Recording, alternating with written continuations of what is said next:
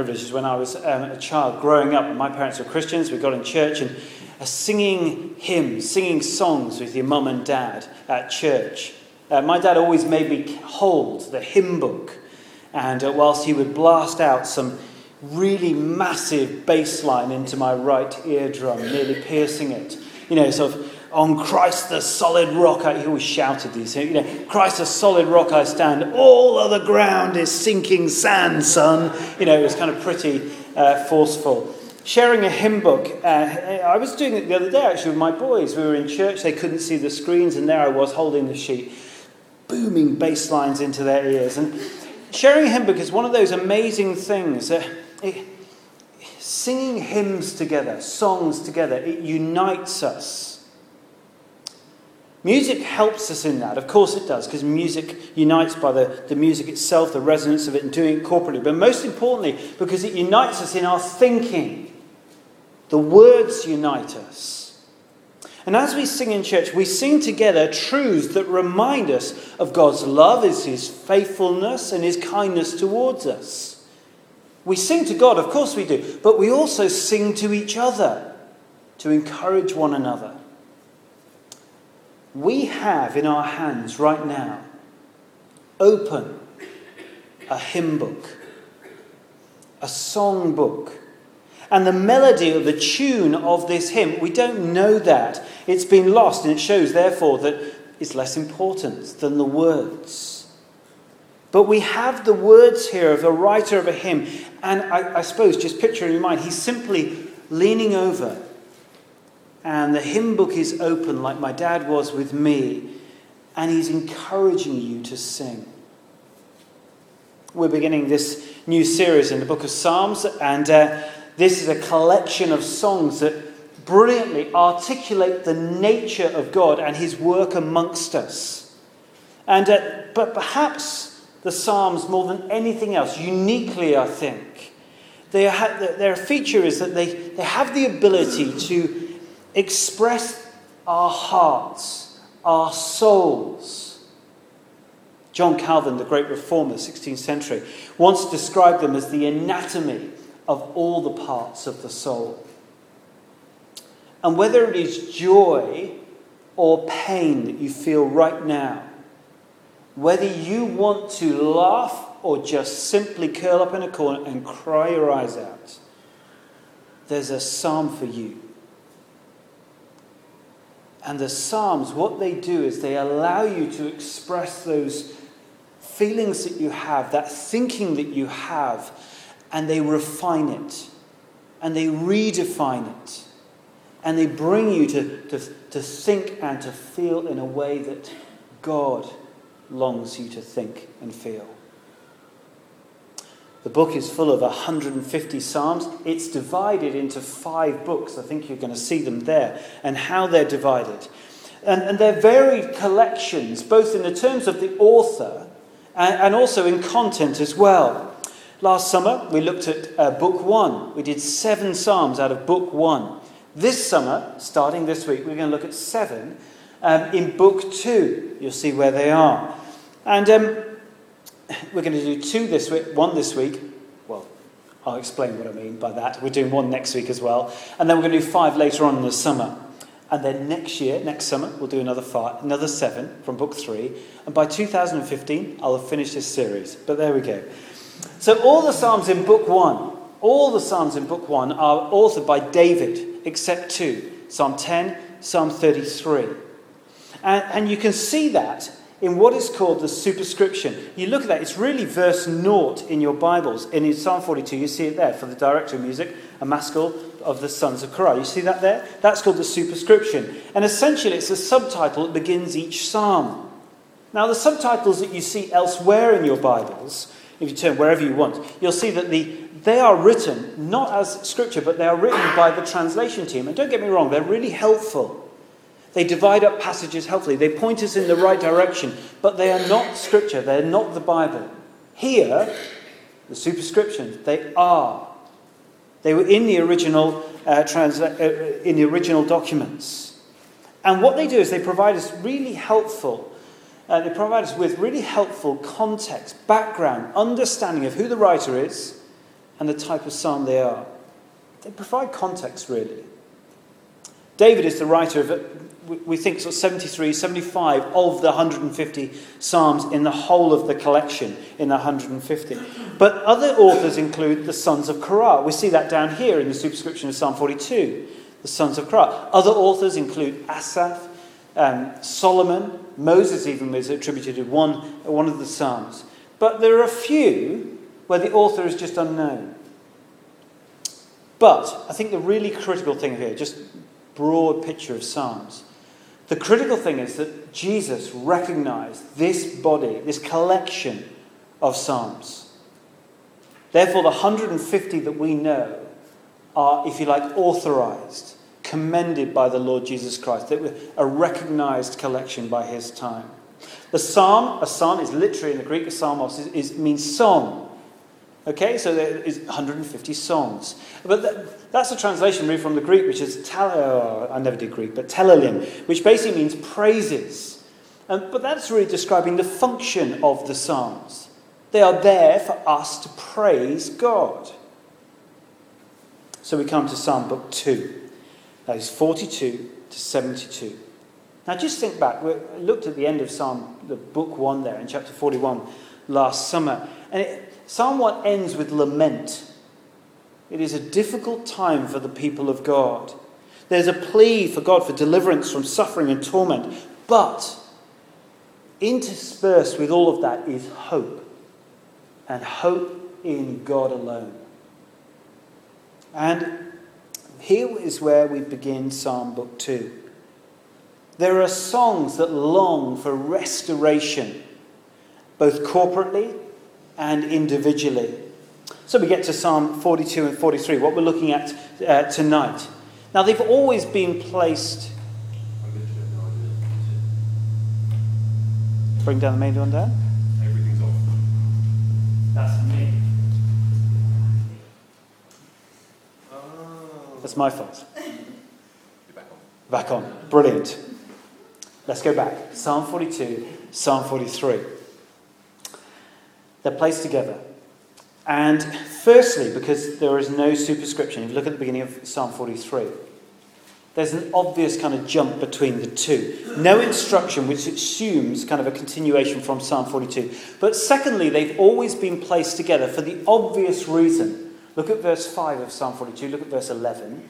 They're the same, they're identical. Then look at Psalm 43, verse 5, and you'll see that is identical to those previous verses. Essentially, it's a repeated refrain. Let's go to the beginning, of the psalm. Look how it begins. For the director of music, obviously, it's clearly pointing, it's a song. But then it says a maskil. Now, scholars aren't really clear on what a maskil is, but many think it's not necessarily the form of music or the genre of music, whether it was jazz, but that didn't, you know what I mean. Um, it's more a kind of a, a comment on the, if you like, the quality or the, and its evaluation of the music. Simply, this is saying a, a maskil is like a classic, or if you're into jazz, it's a standard, or if you're into rock, it's an anthem. You know what I mean? It's a stadium anthem. You know the kind of thing I mean.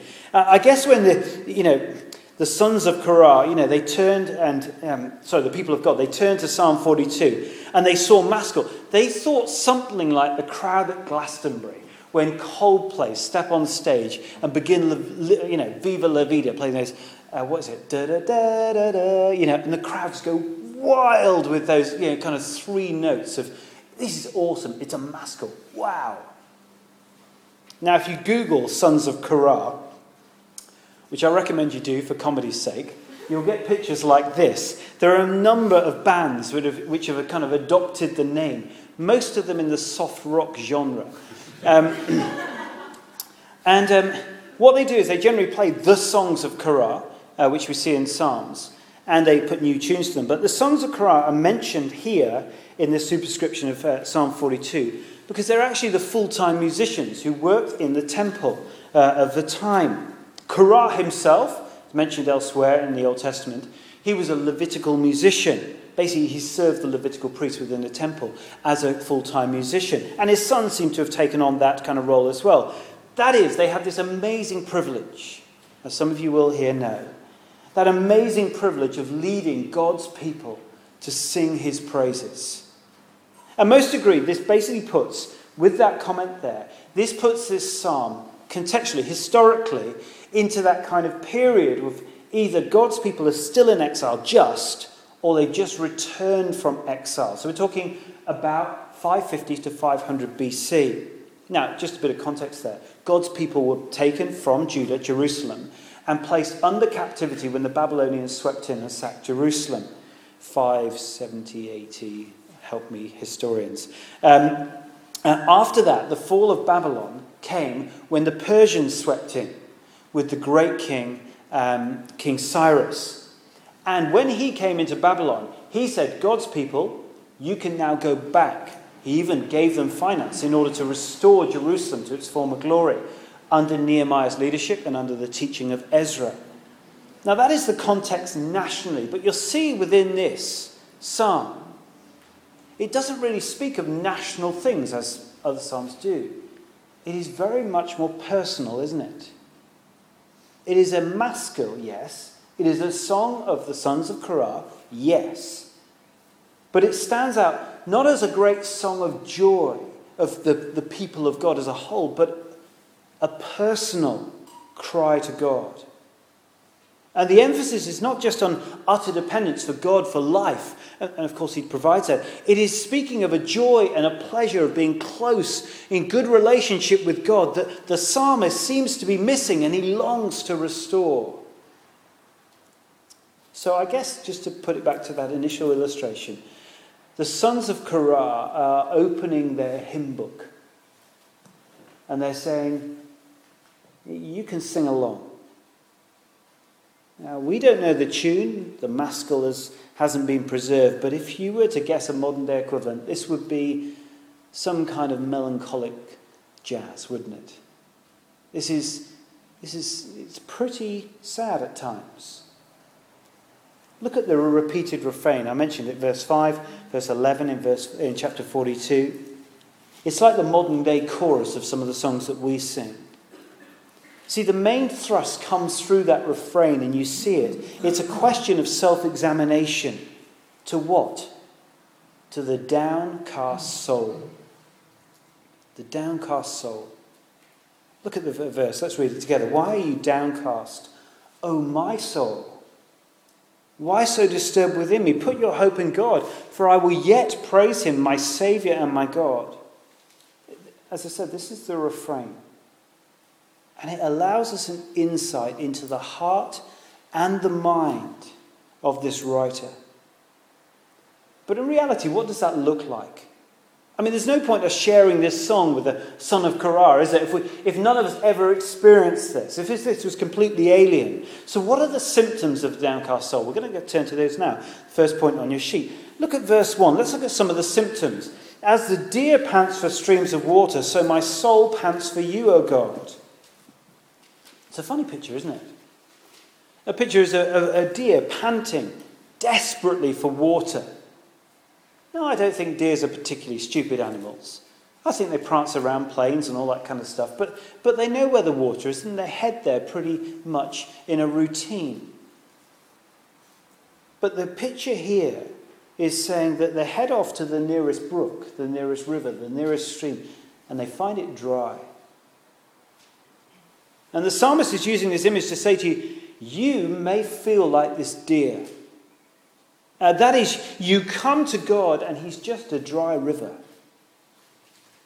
And it's kind of clarified. Look down at verse 2, you get the idea there. My soul thirsts for God, for the living God. Where can I go to meet with God?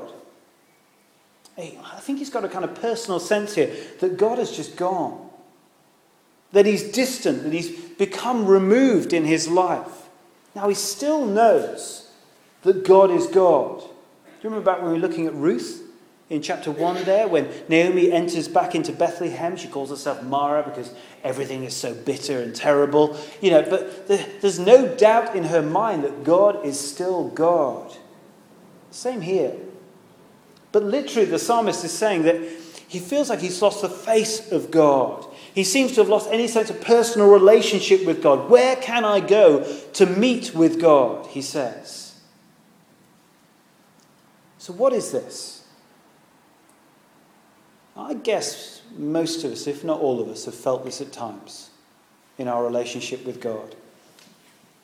It is that kind of spiritual dryness, a numbness in our relationship with God that once sparkled with joy, but now it just seems dry.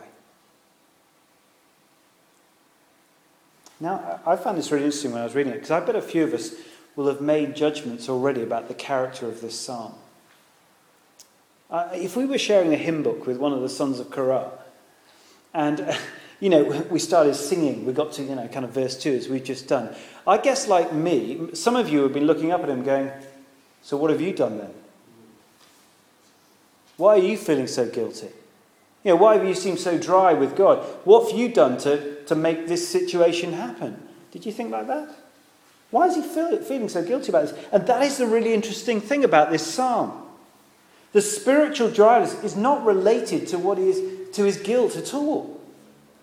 You know, the psalmist has done seemingly nothing catastrophically wrong. If not, it will be there. You know, if you, it's not like Psalm 51, and we're going to look at that later on in the summer, where David, you know, acknowledges and confesses his guilt before God because he's run off and slept with Bathsheba and so on, and, and done some terrible, terrible things.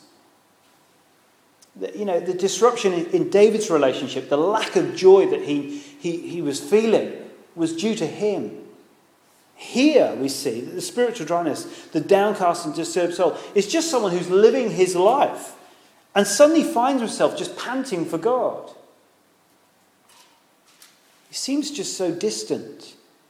The joy is gone and he's done nothing catastrophically wrong.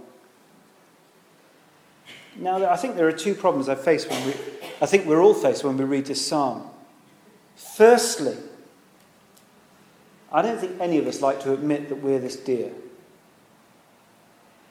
I, I, I just think we never like to admit, to admit, do we, to others that we feel distant from God because the assumption will be people will think badly of us and they may even judge us. And secondly, we, we assume that because, you know, spiritual drives is the assumption we make, as I made, is that it's only for those who've actively rebelled against God. What have you done? To get into this situation. And therefore, because of those two reasons, I, am concerned in myself that when spiritual dryness does come, I think I can be very susceptible to it and, and unprepared for it because I don't know why it has come.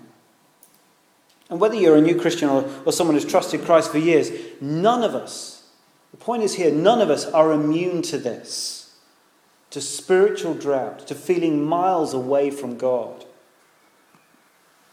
Young Christians, I, I, they're great to have around because they're so infectious. You know, you, when you first become a Christian, you, you realize how you know, your life was without Christ, and now you realize the joy of your salvation. Salvation. You want to run around and tell everyone you're excited, brimming full of you know, enthusiasm, and it's infectious. But too often, something happens in life, and that person can begin to feel very far from God, spiritually dry, as we see here. And if you're not prepared for it, you can begin to doubt. See, I think this will affect us all at some time, if it hasn't already. Drought happens, and if we don't know how to deal with it, we may find ourselves making the situation worse. Because I guess for many of us, the problem is we don't see the problem coming. It's like I'm, I'm always doing this. Uh, it's like when you're walking down a pavement, trying to catch a train, and you're trying to text someone at the same time. Have you ever done that? I, I find myself, like, you know there's a lamppost somewhere soon, uh, but you've got to get this text off before you go underground or something like that. And, and suddenly, you know, it's all a bit too late. You've hit your shoulder onto it and you've fallen into a puddle. I'm thinking of recent experiences for myself. And by the time you've picked yourself up and brushed yourself up and tried to look cool in front of all the crowd that's watching and laughing at you, and, you know, by the time you've just missed the train, we're not alert We miss the fact that danger is approaching when we could have just taken a cheeky sidestep, you know, missed a few seconds and averted disaster and ruining our trousers. And, and you know, a few seconds lost, but we actually catch the train in the end. We have to know, you see, what we're looking for. We've got to be alert to what is coming toward us. And spiritual dryness will come. And we need to be alert. And we need to be ready. And we will be more alert knowing the symptoms as we've seen some of them. But I think it's also very helpful to see the causes of being downcast. And that's what we're going to turn to now. The causes. I think there are quite a few here in the psalm. I'm just going to point us to a few. Firstly, notice how the psalmist seems to have taken himself, firstly, away, away from the community of God. That is, I think, as we would describe, the church, the gathering of God's people in the new covenant. Look at verse 2. Where sorry, when can I go and meet with God? Then verse 4 These things I remember as I pour out my soul, how I used to go with the multitude, leading the procession to the house of God. And he goes on, among the festive throng. Now it seems, we see from verse 6, that he's up in Jordan now, among the Hermon Mountains and in the region of Mount Mizar, wherever that is. And we don't know why he's there, do we? It's not, it's not mentioned. But notice, he is now in a place where he cannot sing with God's people, where he cannot read the Bible with God's people, where he cannot pray with God's people. Essentially, he is on his own spiritually. And that is a very dangerous place to be. And hence why the writer, you'll note well in Hebrews chapter 10, in the New Testament encourages the, the, uh, the listeners of that, of that letter to not give up meeting together because coming together encourages not only yourself but also the other part of uh, the church. Of course, we can pray on our own. Of course, we can read the Bible on our own. Of course, we can even sing songs on our own. That may sound pretty good in some, but others, maybe not. And they are all good things. But never underestimate the necessity of those corporate disciplines of our faith. And look what they lead to if you ignore them. Seems pretty miserable here, doesn't it? And I think it's one of the great weaknesses of our culture in which we live in. Uh, sadly, it's seeping into the church all too often. That individualistic thinking and living, uh, and it isolates people and it makes people feel vulnerable, both in, in relationships but also in terms of the church as well. How can you stay faithful on your own? Of course, you can. It makes it so much more difficult. Likewise, if you, you can actually be like this man, um, you know, out, up in Mount Mizar, but and still come to church. I see this so often. You, you come for a little bit of fix of, of teaching, of you know, come to hear some prayers, come to hear a bit of singing, kind of join in, but you never engage either with the people or what is going on in church, and uh, you'll not get away with it. London is a constantly changing society. And if you're not actively engaged in church and the people of church, you will find yourself very, very alone amongst a body of people. Because two or three years down the line, those people you may have one time engaged with and become accountable to and prayed with and, and really got involved with, they're, they're probably all gone. A church in London, you need to constantly engage and engage and engage with the people who are ever changing. Keeping the community of God. Second cause of spiritual dryness, is I think, is just the disillusionment in life. Look at verse 3. Men say to me all day long, Where is your God?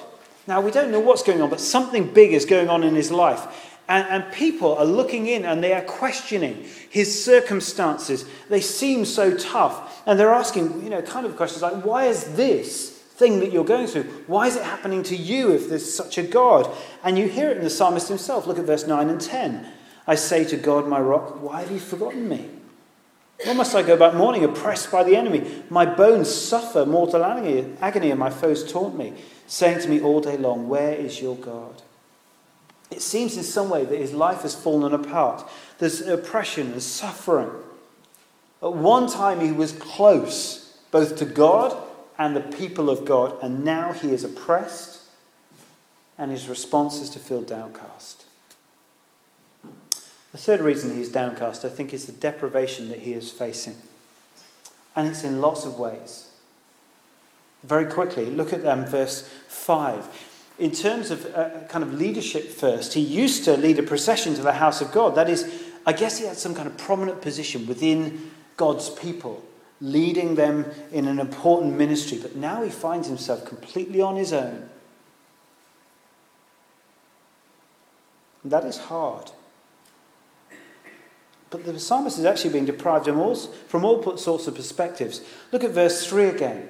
It's pretty harrowing. My tears have been my food day and night. So we gather from that that this man, if he's crying all day and night, is neither sleeping, because he's crying, and he's not eating either. He's exhibiting, of course, signs of clinical depression or melancholy, as they used to say in the old days. But most scholars agree that this isn't the main issue here or cause of the spiritual dryness, but it shouldn't be overlooked. Too often, I think Christians, uh, we're very guilty of this, we isolate the physical from the spiritual. Uh, which is odd considering God created us as both. I know that how I look and feel physically will affect me spiritually, and of course, vice versa, and I guess that's true for many of us. We can't ignore that we are physical beings, and therefore we should have a much more balanced approach to ourselves as we have been created to reflect the way that we have been created, physically and spiritually. Some people, I guess, reduce everything to that kind of physical sense. So if you are downcast and feeling a little bit low, they'll kind of say, Oh, come on, just go and take some pills. Go and see the doctor and get sorted. You know, off you go. Some people, sadly, many Christians and kind of traditional cultures, reduce everything to kind of a moral stance, don't they? So they say, you know, if you approach them and you say, I'm feeling a bit downcast at the moment, I'm feeling a bit, you know, kind of spiritually low, they'll say, sort your life out. Stop whining. Maybe that's just me that gets that, but maybe you heard it as well. And some people, essentially, in our, especially in our culture, reduce everything to a kind of just an emotional level, don't they? And you might approach them and say, I'm feeling a bit downcast, uh, you know, a bit spiritually dry at the moment. And they say, Oh, that's great. Uh, I'll listen to you. I'll accept you. I'll support you through that. But that's kind of no help at all, really. It's just kind of placating the situation. The Bible shows us that none of us are that simple, really. We are physical, yes. We are emotional, yes. We are spiritual, yes, we are. And so we're emotional, so we need friends. We've been created to be part of a community, to have friends to support us, and so on. We are physical, we have a physical aspect to our life, so we need rest. Some of us just need better sleep patterns. Some of us just need to eat more regularly, not just stuff ourselves and then just live off a piece of toast for three days. You know, some of us, when we get ill, we need to stop being so stubborn and actually go and see the doctor. I think the last time I went to see the doctor, blokes do this all the time. I just said, yeah, I've got five things today. That was about five years ago, but you know, you know how it goes. Some of us just need to be stop being so stubborn. We're physical beings. Sometimes we do need medicine. But we also have this spiritual side to our lives. And for that, what do we need? We don't need someone to just placate us and say, I understand, I, I, I'll support you. No. For our spiritual side, we need one thing we need truth. We need truth.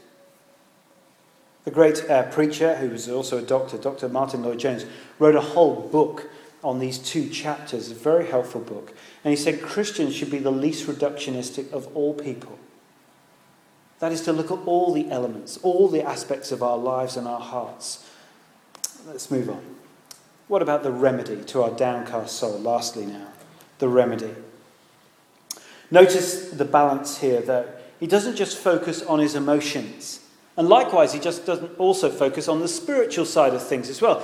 He listens to himself, he figures out stuff out, but he isn't afraid of getting tough and speaking that truth to himself. First, I've got four things very quickly here. Firstly, I think he pours out his soul. It's obvious in the passage. Look at verse 4. There, that is where it's specifically, he pours out his soul. This is the remedy for our spiritual dryness. But it is the whole psalm, isn't it? It's a pouring out of himself toward God. He doesn't feel God anymore when he prays, when he sings, when he reads his Bible, but he doesn't ignore that fact. What does he do? What's the remedy? He prays and he sings. He does the very thing that is making him feel dry. Just keeps doing it. He pours out his soul.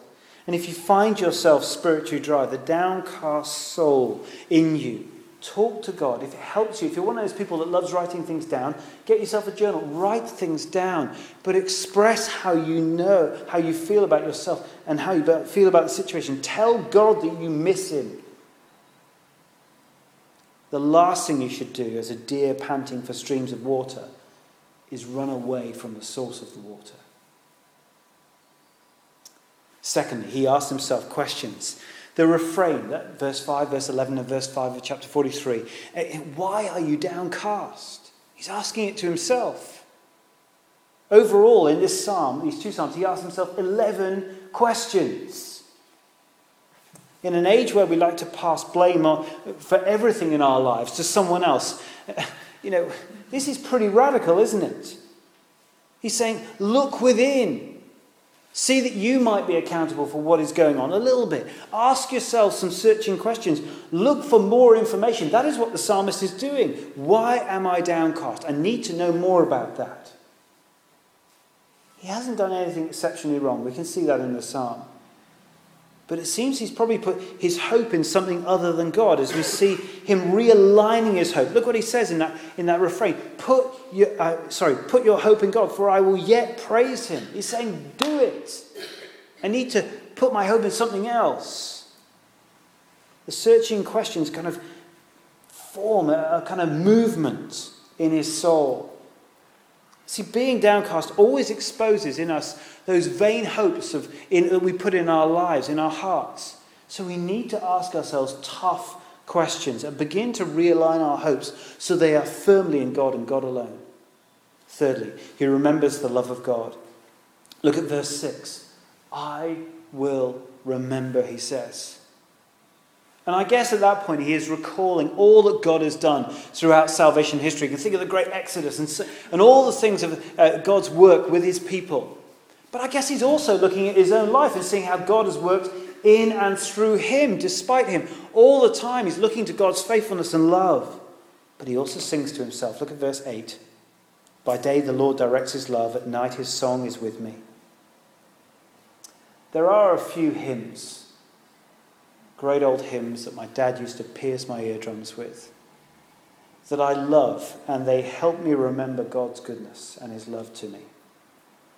And in the darkness of night, that I don't think there is anything better to have at your disposal. Fourthly, he preaches to his heart. So he's listened to his heart, he's kind of searched his heart with all these kind of questions. Remember God's love, but there needs to be more. Sometimes you just need to get tough, and that kind of moralistic snap out of it is just not enough. You need to preach to your heart. Put your hope in God. Put your hope in God. You need to get under your skin. And you know how to do that. I need to tell yourself and you need to force yourself to put your hope in God when you are drowning in the waterfalls of life, as He is in Psalm 42. My heart is so stubborn that sometimes I literally need to say to my, my feelings and my wants and my desires, shut up. Don't be so stupid. So, the remedy he pours out his soul, he asks himself some questions, he remembers the love of God, and he preaches to himself. Notice the realistic outcome, though, in each of the refrains, verse 5, verse 11, verse 5 again. See, he doesn't say, I will praise him. because that's just a kind of denial of reality, isn't it? He doesn't say, I will never praise him, because that's just miserable and despondent. He says, For I will yet praise him, doesn't it? And he sees a change in his attitude. Look at chapter 43, verse 4. There's realism here. It says, There I will go to God, my joy and my delight. I will praise you. He has a trajectory and he's heading that way. So let's conclude. The sons of Korah are leaning over and their, their hymn book is open. And we have the privilege of singing this song with them. And if you find yourself downcast right now, spiritually dry, then this should bring hope, a little bit of light, some water to quench your thirst. And if you're not downcast right now, praise the Lord. But be prepared. But you know, when you look down at this hymn book, look at the hand that's holding it. And look at the wrist of the one that's holding the hymn book. Because as you sing this song, you should see that the one who's singing this song with you right now is the one who was completely forgotten by God, the one who was utterly forsaken, so that you and I don't have to be. There's a scar on the man's wrist who's holding the book now because he was nailed to a cross, and his name is Jesus Christ. Remember his cry on the cross? John's Gospel I am thirsty. And he was, physically, but also spiritually. Jesus, Jesus Christ has tasted spiritual dryness so that we do not have to for the whole of our lives. And he said, Whoever drinks the water I give him will never thirst. Indeed, the water I give him will become in him a spring of water welling up to eternal life. The one holding the hymn book was crucified, forsaken, knew all spiritual dryness so that we do not have to. Remember him, sing with him, preach yourself to, preach him to yourself in the quiet of night and to your downcast souls sing of him. On Christ the solid rock I stand. All other ground is sinking sand. All other ground is sinking sand. Let's pray.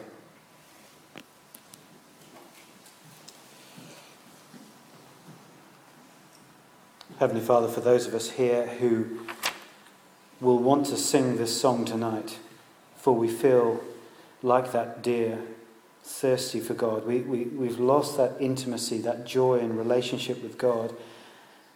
For those of us who feel that right now, may we hear the words of this psalm and, like the psalmist, pour out our soul and put our hope in you and you alone.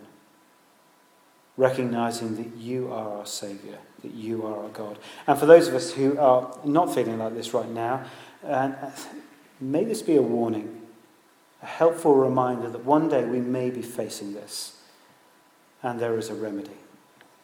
And that is to come to the Lord Jesus Christ, the one who has felt this all for us in our place on the cross. In him we pray. Amen.